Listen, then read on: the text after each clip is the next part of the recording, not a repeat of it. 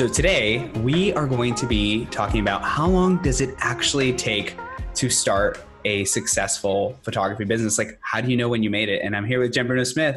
So Jenn, hey guys. Hey. How do you know? How do you know? Um, you know when it is, and then how long does it usually take? Yeah, it's a great question. It's one that I get asked a lot. A lot of people are always wondering when is it time to leave your day job? And the short answer is it's time to leave your day job when you're losing money working it. That's what I always tell students because, you know, if you're not booked out or if you're not solidly working and you quit your day job too soon, it can really put you in a financial predicament, right? So it's important that you're planning and that you're established, I feel like.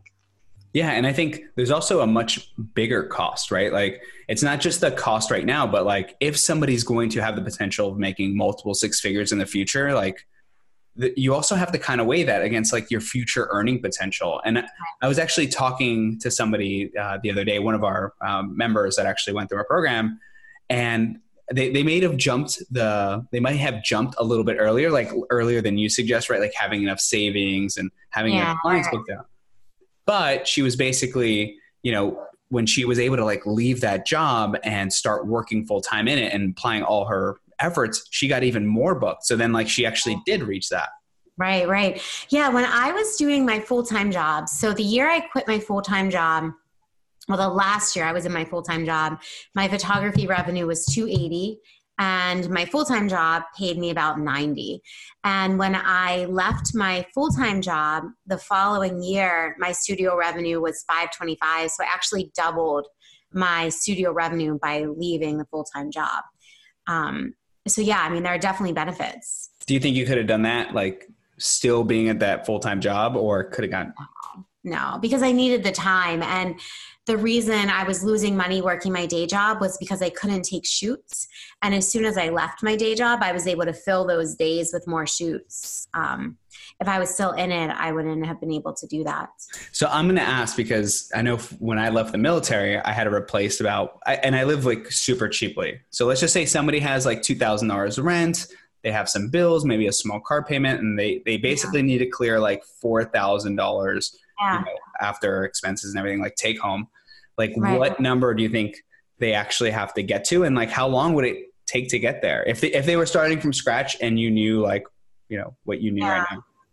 So I really so I'm a big believer in data and metrics and you know planning ahead and personally I I know what my sales average is to the dollar. I'm always pretty shocked when I ask someone that and they're like, I have no idea. Or if I ask someone, what's your year to date revenue? And they're like, I don't know. Oh, it's probably around, or my sales average is probably around.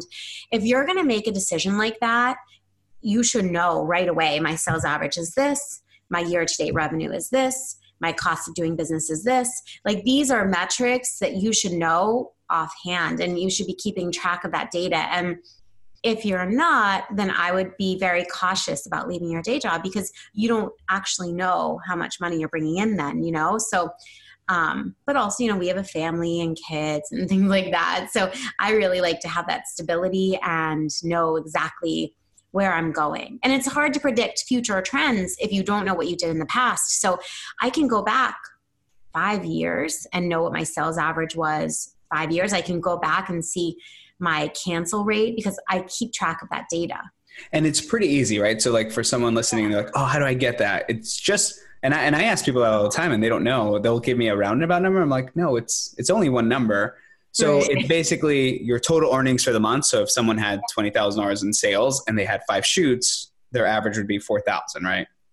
So I actually go by my sales average. So I keep track in an Excel document of like the retainer fees and then the sales. And then I average out the actual sale. But gotcha. then I also keep track of actual money in because some of those people are on payment plans. So I like to know my sales average, but then I also like to know my monthly revenue coming in as well. Gotcha. That makes sense. I should clarify that. Of course, that would be from each individual, whatever the total was for that one, then yeah. of course divided. Yeah. Okay. So no kidding. Someone's like on the fence, or maybe for a lot of people, they don't even need the income, let's just say to live. Like it's their hobby and they want to yeah. provide more. Yeah. Someone asks you and they say, Jenn, like my goal to have like that is $150,000 a year. Like, what can I expect? And let's just say they have a good portfolio. Like, what can they expect? Like, what yeah. timeline should they give themselves? Yeah. So, you know, I say that the biggest thing, what the biggest predictor of success is how hungry you are to reach it, right? So, if you are someone that needs someone to be telling you what to do all the time, perhaps going into business for yourself isn't the best choice. But if you're someone that's a self starter, if you're able to analyze and make your own decisions, if you're someone that can get out of bed really early and start working and start hustling and start grinding and not need anyone looking over your shoulder, then being in business for yourself is probably a good thing. And as far as a timeline, it really varies for everyone. If you're starting from the beginning without anything, I would say at least like 10 to 12 months to really get moving. And if you're someone that's in the middle of your business and you're, you know, kind of have a portfolio and you're somewhat established and have a following, then it should be a little shorter, like 4 to 6 months because really what you need to do is start implementing, you know, strategies that are proven to work. And once you do that, then you should start seeing results pretty quickly. Yeah, I agree. Well, um, yeah, so I, I, know I know for a lot of people that is a huge thing, and they're always just wondering. And you know, we're one of the most cutthroat groups where we hold people accountable and like yeah. we don't coddle people, and we tell them the truth, right? right? Like we'll tell them, hey, right. you need to go work on your portfolio, and you need to go work on yeah. that. Um, and I think that's something that actually probably speeds up the process, right? Like a little bit of tough love, and yeah. I, I hope this is an encouraging conversation for people because you have control over your own destiny and the work you yeah. put in is the that's the beauty of it is the results you create for yourself yeah i mean instead of when you're working a day job you're working and making money for a company right and working and making money for yourself is so much better and also the motivation is there right you don't work you don't pay your bills you don't eat so I don't know what better motivation there is than that. And on the other side, you work harder, you make more money. It's cause and effect, it's black and white. It's if and then you do this you get that. So it's very um, predictable especially if your work is solid. If you have solid work that's a foundation. Awesome. Thank you so much for the talk yeah. and i hope this inspired many. Sounds good. Thanks. See you later guys